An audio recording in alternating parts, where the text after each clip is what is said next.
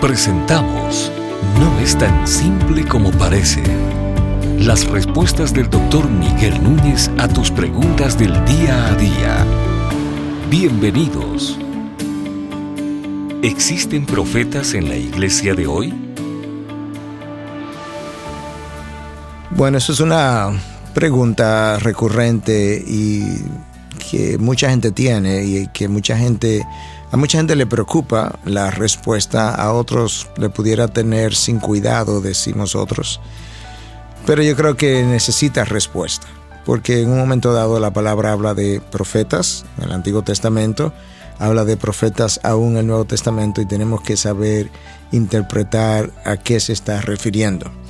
En primer lugar, necesitamos entender que la función de profeta ah, pasó y fue reemplazada por la función de apóstoles.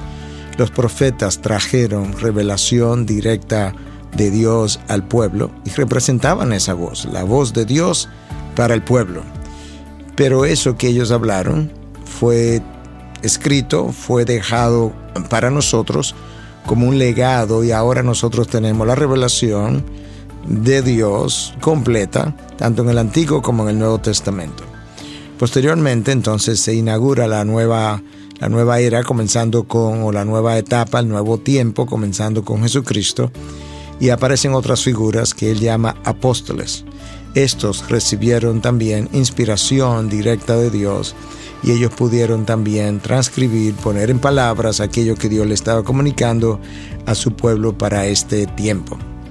Ahora, en el Nuevo Testamento, cuando leemos el libro de Efesios o la carta a los Efesios, se nos dice que eh, Dios ha dado a su iglesia pastores, evangelistas, maestros, profetas, y algunos entienden entonces que por esa razón eh, nosotros todavía debiéramos tener profetas hoy en día. En realidad, lo que el libro de Efesios está describiendo es cómo Dios ha construido su iglesia y ciertamente Dios a, lo largo de la historia le dio a su pueblo profetas, maestros, pastores y como hablamos ya apóstoles también. Eso no implica que en el día de hoy nosotros tengamos profetas al presente, no tendrían ninguna función, a menos que nosotros entendamos la función de profeta de esta otra manera.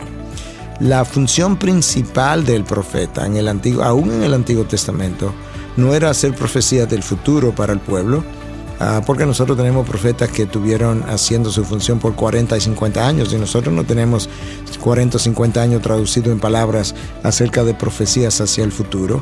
La función principal del profeta era traer la voluntad de Dios al pueblo, revelar la voluntad de Dios al pueblo.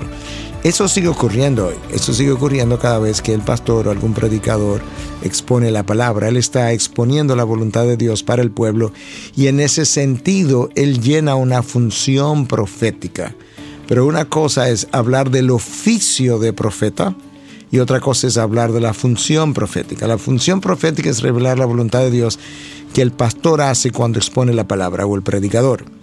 el oficio de profeta es lo que nosotros insistimos en que eso quedó atrás, porque nosotros ya no tenemos revelación nueva y, sobre todo revelación doctrinal nueva de parte de Dios, que era lo que los profetas estaban trayendo. Y por tanto yo creo que nosotros debiéramos concluir la, el debate ya acerca de si existen o no profetas, entendiendo lo que un profeta era y para qué vino, y entendiendo también su reemplazo a la luz del Nuevo Testamento por la figura de apóstoles. Aun si alguien trajera hoy eh, potencialmente una profecía, que tampoco creemos que eso está ocurriendo de esa manera, pero aún si existiera, el hecho de traer esa profecía no lo constituye en profeta, porque el profeta es un oficio que dado por Dios con una función en particular y ese oficio terminó a la luz de lo que nosotros conocemos en el Nuevo Testamento. Estas y otras preguntas llegan hasta ustedes gracias a la valiosa colaboración de nuestros amables oyentes.